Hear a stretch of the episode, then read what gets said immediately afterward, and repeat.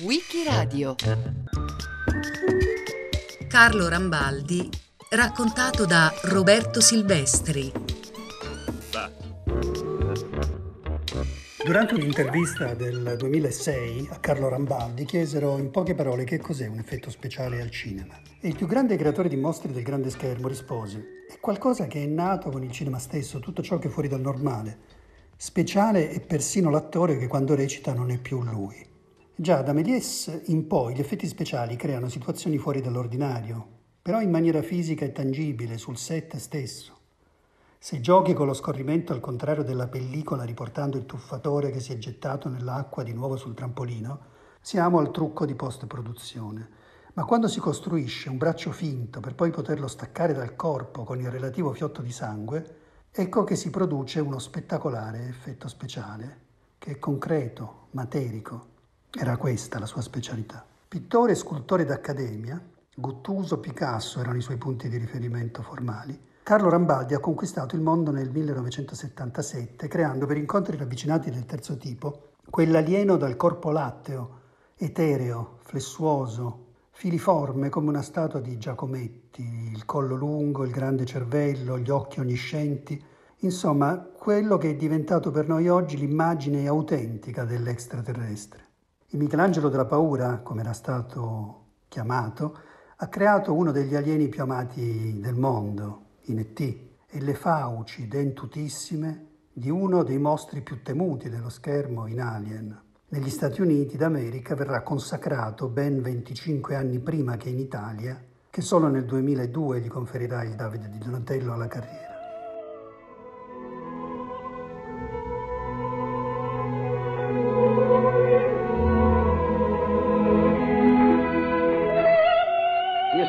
piccolo paese dell'Emilia e stranamente un paese di penso di 5-6 mila abitanti, Vigrano, anzi Vigrano Mainarda, nato paese piazzato sulla riva sinistra di un piccolo fiume, il Reno, che passava per il momento sul mio paese, poi si è spostato verso la provincia di Bologna. E su questo Reno io trovai della materia che era praticamente la, dei grumi di terra creta dei miei amici di quel tempo, avrò avuto 5-6 anni, andavamo proprio alla ricerca di questi grumi per poi modellare delle figure, delle statuette, eccetera.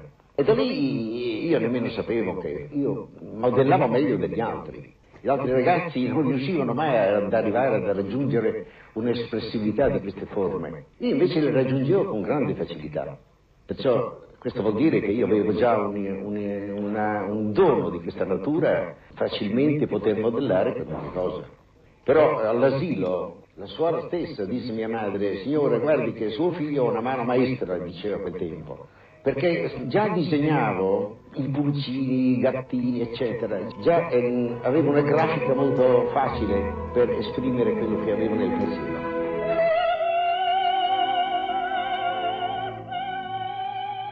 Prima mostra dedicata alla sua opera sarà allestita al Palazzo delle Esposizioni di Roma soltanto nel 2019. Era ricca di memorabilia, i quadri, le sculture, l'enorme mano sexy di King Kong, i trucchi sanguinolenti utilizzati negli spaghetti Nightmares e i disegni e i modellini di E.T.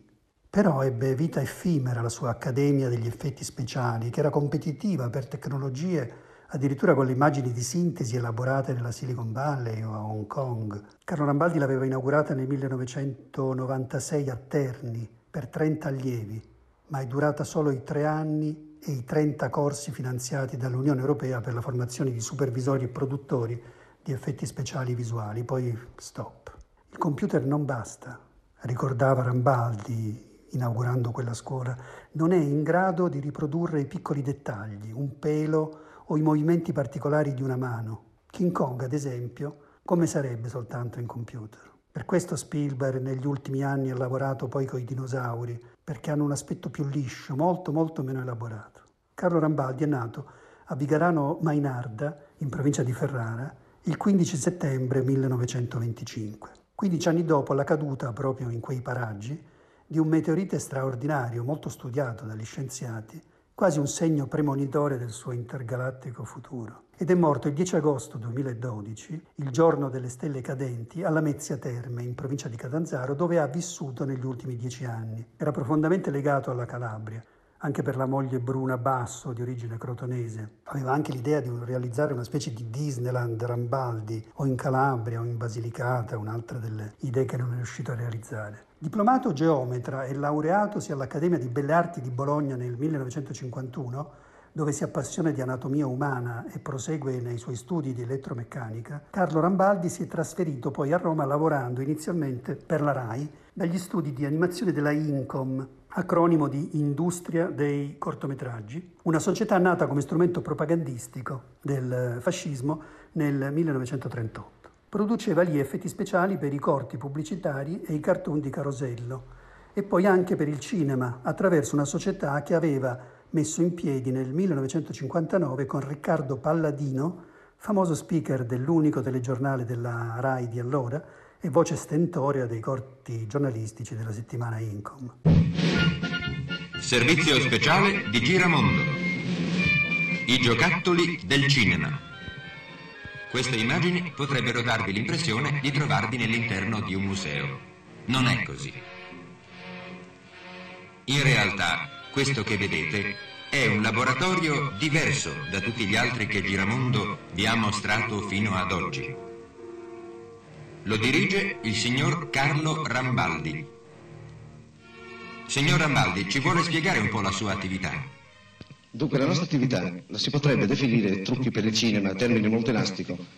La nostra propriamente la potremmo chiamare trucchi animati elettrici, in quanto noi costruiamo dinosauri, mostri strani, anche di fantasia soprattutto animali che, non so, mettendoli a contatto diretto con l'attore possono creare delle situazioni un po' pericolose. Questo infatti è un coccodrillo in gomma che viene realizzato modellandolo prima in creta, ricavandone nello stampo in gesso e nello stampo finalmente noi fondiamo una pellicola di gomma superficiale rinforzata in certi punti nelle parti ossee e lasciando una parte flessibile nei punti di snodo, in modo da permettere i movimenti naturali che avere un coccodrillo. Come avvengono questi movimenti? I movimenti possono avvenire in due modi, o eh, mediante la forza umana, in questo caso il coccodrillo deve contenere un uomo, o mediante movimenti ad impulso elettrico comandato da noi da fuori campo. Scusi, signor Rambaldi, la nostra curiosità, ma come ha cominciato questa attività singolare? Beh, noi abbiamo cominciato un tempo, pensavamo di fare delle fiabe per i bambini col sistema del pupazzo animato. Infatti qui abbiamo un meccanismo di una mucca che con un semplice movimento di rotazione del perno provoca tutto lo snodarsi della zampa, del ginocchio e dello zoccolo. L'importante è che l'animale si sposti, non come fanno i robot, i quali hanno solo dei problemi di spostamento per quanto riguarda la deambulazione. Questi invece, oltre a spostarsi, debbono muoversi esteticamente, come veramente si muove un animale, insomma, no? La loro sede a Monteverde era popolata da scarafaggi giganti, mostriciattoli repellenti di ogni tipo e da una piovra gigante appiccicosa che pendeva dal soffitto. Sulla terrazza la struttura di uno squalo prendeva forma con l'applicazione stratificata di teli di lana di vetro inzuppati di un lattice inventato da Rambaldi e poi impiegata da Folco Quilici in alcune scene di Ticoio e il suo pesce cane. Sulla scrivania di Rambaldi la profetica testa di un gorilla dalla bocca spalancata alta 30 cm, fatta di resina ma inquietantemente realistica, come se fosse la testa mozza di un King Kong bonsai. La svolta nella sua carriera era avvenuta nel 1956 con un effetto speciale grandioso sul set di Sigfrido. Realizzò infatti un gigantesco e spettacolare drago sputafuoco lungo 15 metri che l'eroe del film trafigge con la lancia nell'occhio, ovvero una vescica di gomma piena di carne Simmental che nella scena fuoriesce con un liquame. Il veterano regista triestino Giacomo Gentilomo aveva rifiutato infatti un orribile modellino di drago in legno e tela sottopostogli in precedenza, indegno di rappresentare il mitico mostro Fafnir per il suo wagneriano film Fantasy a colori. Lavorerà, dopo quell'enorme effetto speciale, fisso a Cinecittà in una sessantina di opere dirette dai migliori registi del nostro cinema popolare di genere. Eh, ha fatto horror, film storici, peplum, film di fantascienza, thriller, mondo movies, firmati da Riccardo Freda, Lucio Fulci, Jacopetti e Prosperi, Silvia Madio, Massimo Pupillo, Luigi Scattini, Pupi Avati, Dario Argento, di cui renderà materiche le più visionarie e cruente fantasie d'arca in quattro mosche di velluto grigio e in profondo rosso. Il più creativo tra questi sodalizi fu però quello con Mario Bava, iniziato da Terrore nello spazio del 1965, perché Bava era non solo un grande regista creativo, inventivo e visionario, ma anche un direttore della fotografia eccellente e soprattutto un maestro di trucchi e di make-up, di bassissimo costo ma strabilianti effetti. La qualità del nostro cinema commerciale esportabile allora nel mondo intero, grazie anche ad altri artisti degli effetti speciali come Giannetto De Rossi, Germano Natali, Alvaro Passeri, Rosario Prestopino e Sergio Stivaletti, spaventa dopo il 1962 Hollywood, che decide di trasferirsi sul Tevere e occupare militarmente, tra virgolette, per molti mesi tutti gli studi di Cinecittà, mettendo in produzione una serie di colossal costosissimi come Barabba, la Bibbia o Cleopatra, che si avvalgono di artisti e tecnici italiani di altissimo livello e pagati molto poco rispetto alla California. E molti di questi presto ci saranno scippati dalle majors ma che insomma bloccarono completamente la nostra industria, costretta a trovare altrove set e idee. Rambaldi lavora con John Huston nella Bibbia, ma nel 1968 dovrà trasferirsi in Jugoslavia per adornare di effetti speciali l'episodio di Polifemo nella miniserie Rai L'Odissea, Mario Bava, che lo affianca alla regia in quell'occasione, lo vorrà anche nel western Roy Colt e Winchester Jack del 1970 e nell'horror Reazione a catena del 1971. Viene chiamato successivamente per le produzioni più internazionali, ambiziose e costose di Vadim, Barbarella, Visconti, Ludwig, Marco Ferreri, La Grande Buffata, Pasolini, Racconti di Canterbury, Zulavsky per Possession, dove fa uno dei suoi mostri più orripilanti nel 1981, Oliver Stone, La mano, Andy Warhol, che è arrivato a Cinecittà con Paul Morrissey, che assieme a Antonio Margheriti rinnova i miti del Dracula e di Frankenstein, non ne può fare a meno. E nemmeno Wells e Fellini, che lo utilizzeranno per alcune loro allucinazioni visive. È molto importante la musica. Io infatti lavoro sempre con la musica, soprattutto non canzonette perché mi eccitano io ho bisogno di una musica eh, relax, infatti i pezzi di Beethoven, eccetera, e Wagner, sono quelli che io preferisco. Sono molto, collaborano molto a, eh, alle ore che io dedico al, molto meglio del silenzio assoluto, il silenzio assoluto non mi aiuta, ma le sinfonie di Beethoven, per esempio, eh, sono le, le, più importanti proprio per essere accompagnato nella, in quello che si crea. Tutte le creature che ho fatto di fantasia, spaziali, moschi, eccetera, hanno delle espressioni. Io devo studiare per creare quella meccanica. E siccome ho mia moglie presente, tutte queste espressioni cerco di farle fare a lei, per poi copiare quelle.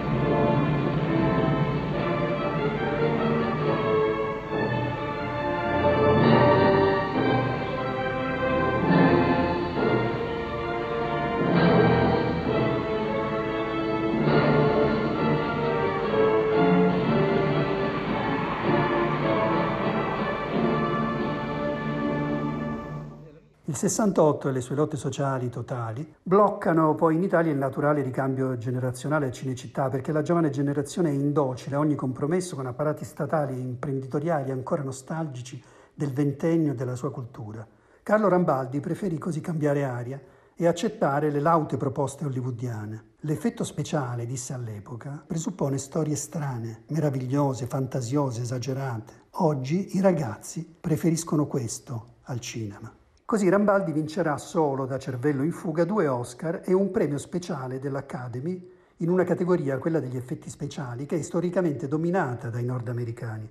In America, infatti, Rambaldi perfezionò la sua specialità, il movimento interno delle sue creature, manovrate a distanza, cioè la meccatronica, come amava definirla, ovvero gli effetti speciali ottenuti con l'unione di meccanica e di elettronica.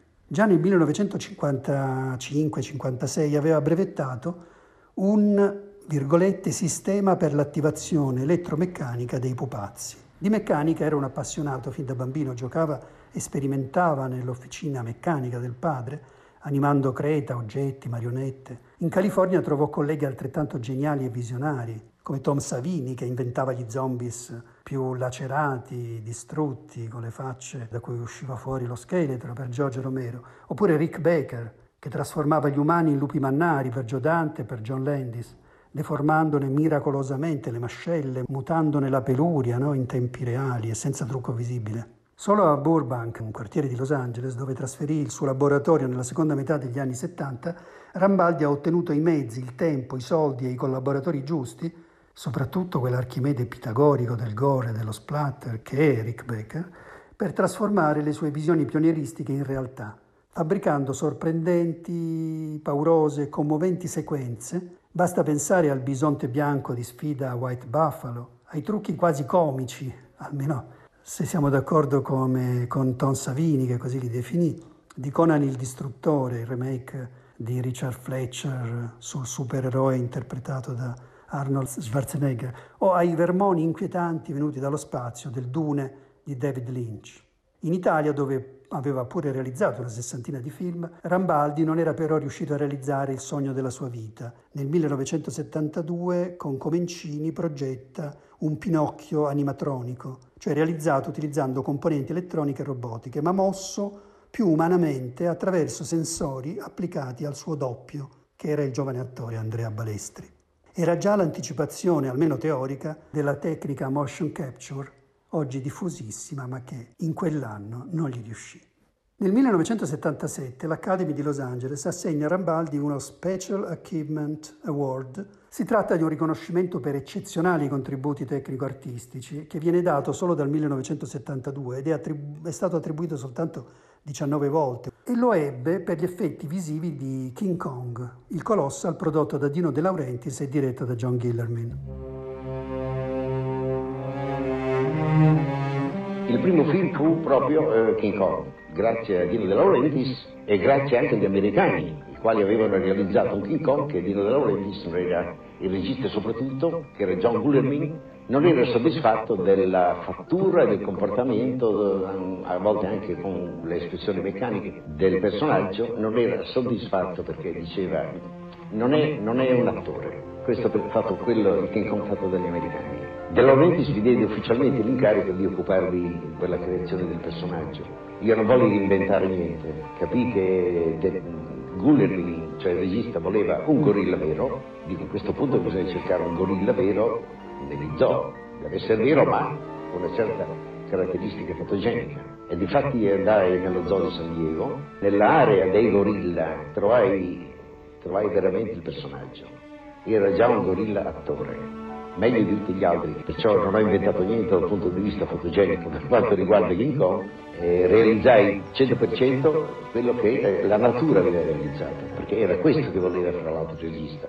Tutti mi chiedono varie, soprattutto la scena che riguarda eh, King Kong che solleva l'attrice, niente, lì abbiamo fatto un apparato dove l'attrice con sicurezza veniva imbrigliata da questa enorme mano meccanica, era un punto dove l'attrice già sapeva dove si doveva alloggiare nel momento che la mano la prendeva, era un piccolo seggiolino praticamente dove lei eh, arretrando un pochino nel, quando la mano già gli stava dietro, andava ad appoggiarsi su questo punto che lo spettatore non poteva vedere ed era un supporto di sicurezza quando poi il braccio lo sollevava all'altezza di 15 metri.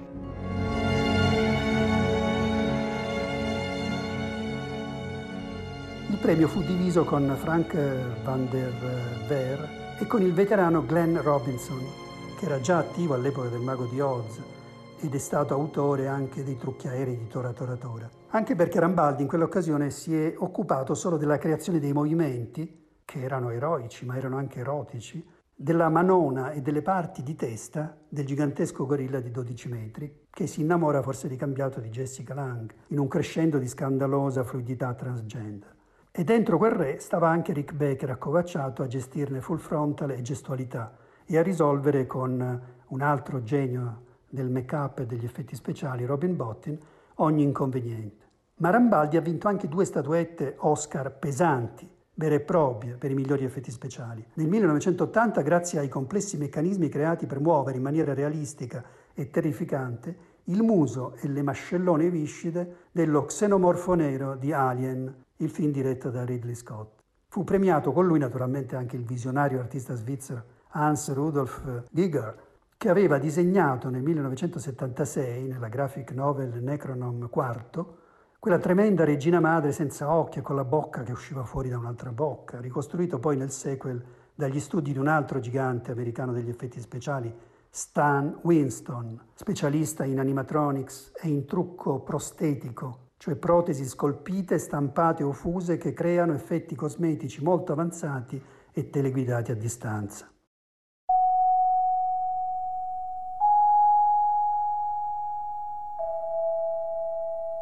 Spielberg, di fronte a delle difficoltà proprio eh, per il film Incontri vicinati al terzo tipo, mi chiamò perché il personaggio extraterrestre fatto dagli americani non, non, era, non era abbastanza credibile e volle vedere la mia versione. Infatti quel personaggio extraterrestre che risulta nel film è opera mia. Ma il film era già finito praticamente, già con tutti i titoli. Tant'è vero che il mio personaggio, cioè il mio nome, non risulta sui titoli, sui crediti del film.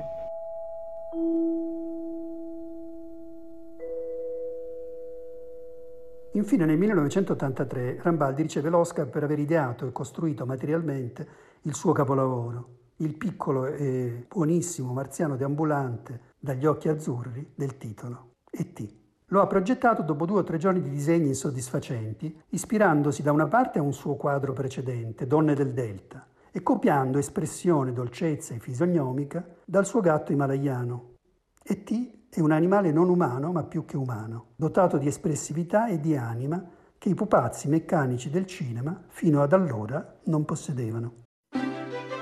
L'idea fisica di questo personaggio eh, io mi premurai di eh, creare un qualche cosa di non visto ovviamente, no? ma neanche minimamente, perciò questa faccia allungata era una caratteristica non mai considerata in altre creature precedenti, il collo allungabile, le braccia lunghe quanto il corpo, la mancanza praticamente di gambe, cioè sono tutti elementi strani che non erano, ho cercato di, di mettere insieme un complesso di eh, caratteristiche eh, fisiche non considerate prima in altri esseri. Solo così era possibile creare un personaggio caratteristico nuovo. Una parte che mi premurava e poi Silvio fu d'accordo subito era di l'innocenza di E.T., doveva essere un essere innocente. Questo ehm, amplificava l'effetto di un bambino lontano da casa, addirittura su un altro pianeta, in un mondo sconosciuto, tutto questo, tutte queste, particolarità specifica ed essenziale era espressa soltanto dalla innocenza del personaggio, delle sue espressioni. Tant'è vero che è impossibile capire l'età di T, però rimane sempre un bambino. Perciò cercavo di capire che cosa graficamente poteva esprimere l'innocenza. E ma io poi il mio gatto, aveva un bellissimo gatto himalayano una sera, che era su un cuscino, immobile, questo gatto mi guardava. Io vidi che quella faccia era veramente la faccia dell'innocenza. Perciò praticamente presi molto da questa faccia di gatto. E quando mostrò il primo disegno a E.T., ovviamente non gli ho mostrato il disegno del gatto, però del gatto conservai la posizione degli occhi, il naso, occhi del gatto e il naso, se voi guardate bene, sono anche dentro la faccia di E.T., molto vicino. Spielberg fu subito d'accordo che quella era la strada da completare e difatti realizzai poi completamente la testa ed è quella che è rimasta poi nel film. Il sistema mio, per, proprio per vedere quello che sto realizzando, soprattutto quando si tratta di creare una faccia che deve essere faccia di una, come il caso di E.T., di un attore ben specifico, è molto difficile vedere quello che sarà perché uno sta modellando con la terra creta. La terra creta è un colore verde grigio ed è difficile quando, perché quando poi uno la va a colorare eh, cambia. Allora il segreto è quello che quando uno modella e modifica deve andare avanti sempre colorando di colore epidermide quello che sta facendo, per poi cancellare e continuare con la modellazione. Tant'è vero che qui è nato proprio la faccia in questo modo. Mentre si modellava veniva anche dipinto e fotografato. Solo così si poteva vedere esattamente quello che uno stava modellando. Ricordava Rambaldi, l'ho potuto fare bruttino allargandogli gli occhi, portandogli sul naso patatina, ingrandendogli la bocca. In questo modo ci siamo allontanati sia dall'umano e sia dal bello. Era talmente bruttino che la Mars Incorporated si rifiutò di commercializzare nei cinematografi i suoi dolcetti con l'effigie di E.T., perché avrebbe spaventato i bambini. E fece così la fortuna della multinazionale rivale del junk food, la Hershey. Bruttino, ma ispirava innocenza e ingenuità perché veniva dallo spazio per vivere tra cose sconosciute e lontano da casa. Sempre Rambaldi ah, affermò, nello spettatore avrebbe suscitato un istinto di protezione. Spielberg, che aveva già rifiutato una creatura più maligna, costruita da Ed Verreau, e pagata 700 mila dollari, lo aveva subito amato perché da una parte gli sembrò un tenero giocattolino dal collo allungabile che disse solo una madre potrebbe amare, ma dall'altra avrebbe potuto catturare chiunque perché l'espressione di E.T. somigliava all'incrocio di sguardi tra Albert Einstein, Ernst Hemingway e Carl Sandburg. Almeno così diceva Spielberg, lo andava a dire in giro, entusiasta. Il progetto, nato alla Columbia, ispirato a un copione di fantascienza addirittura del regista indiano Satyajit Rai, che era stato sollecitato da Arthur Clarke a buttarsi nella fantascienza. Naturalmente Spielberg dice che non è vero, non l'ha mai letto, ma giudicato ormai troppo disneyano dalla Columbia, passò così all'Universal. La produttrice Kathleen Kennedy ha coinvolto il Jules Steen A. Institute per studiare i bulbi oculari veri e di vetro. E T fu il canto del cigno dell'era analogica, della FX, dell'effetto realizzato sul set, ormai superato dalla rivoluzionaria digitalità del VFX, VFX, che non ha più bisogno di artigiani geniali, ma di centinaia di programmatori serializzati in grado di ottenere in post-produzione qualunque cosa dai computer. Per ET, ad esempio, Rambaldi fabbricò quattro robot, uno come animatronic principale e gli altri tre per i primi piani sui dettagli. Un costume venne indossato da due attori nani, Tamara Detrow, Pat Billon, e da Matthew Demerit, un ragazzo nato senza gambe, per le scene in cui l'alieno camminava e dei guanti per le mani magiche che vennero mosse dal mimo Caprice Roth. Oggi basterebbe un unico software, diceva Rambaldi. E poi chi fa gli effetti speciali visivi oggi sa che non vincerà mai un Oscar, perché aggiungeva la grafica al computer è talmente parcellizzata che quando hanno premiato con l'Oscar Matrix hanno consegnato la statuetta anche all'amministratore della società che ha curato gli effetti speciali visivi, del tutto ignaro sia di animazione che di computer, perché non potevano dare 80 statuette. C'è quello specializzato nelle camminate, l'altro nei gesti, un terzo ancora nelle espressioni facciali. Tutto è standardizzato e poi viene combinato il computer ora è molto più costoso che non la meccatronica, cioè l'essere meccanico, no? Certo. Pensa che ET eh, ci sono circa 120 e passa inquadrature nel film che abbiamo girato in praticamente in un mese e mezzo con l'impiego di otto persone. Se noi dovessimo fare le stesse inquadrature col computer, bisogna moltiplicare tutto per 5, almeno il tempo 5 volte maggiore e come anche il personale addetto con un enorme costo. Pensi che IT è costato 11 milioni e mezzo di dollari, che è una cosa eh, molto, eh, molto bassa. Se volessimo fare lo stesso film eh, sarebbe costato almeno 10 volte di più. Ovviamente quando uno vede IT che si muove, meccanico, King Kong, il White Buffalo, eccetera, eh, vede veramente un elemento fisico che si muove, cioè meccanizzato, veramente meccanizzato, veramente galoppante, diciamo, no? come il bufalo. Ora col computer tutti sanno, perché tutti hanno in casa il computer, tutti sanno come realizzare queste cose, cioè non c'è più il segreto, il mistero e, e la magia di come si realizzano, perché tutti sanno già. Riduce molto l'impressione, dice beh questo so fare anch'io, capisce? Questo è il modellino della struttura portante, dove vediamo che il collo, anche quando si alza, in virtù di questo pantografo, permette alla testa di rimanere sempre orizzontale in qualsiasi momento, anche quando abbiamo delle, degli spostamenti orizzontali. Questo è il movimento della mandibola, e mediante questa leva trasmette il movimento di digrignamento delle nari alla parte superiore del, della testa. Il 10 agosto 2012 muore alla Mezzia Terme, in Calabria, Carlo Rambaldi. Roberto Silvestri l'ha raccontato a Wikiradio a cura di Loredana Rotundo con Marcello Anselmo, Antonella Borghi, Natascia Cerqueti e Roberta Vespa. Questa puntata è stata realizzata da Maddalena Agnisci. Per riascoltare e scaricare il programma vai sul sito di Radio 3 o scarica l'app RaiPlay Radio.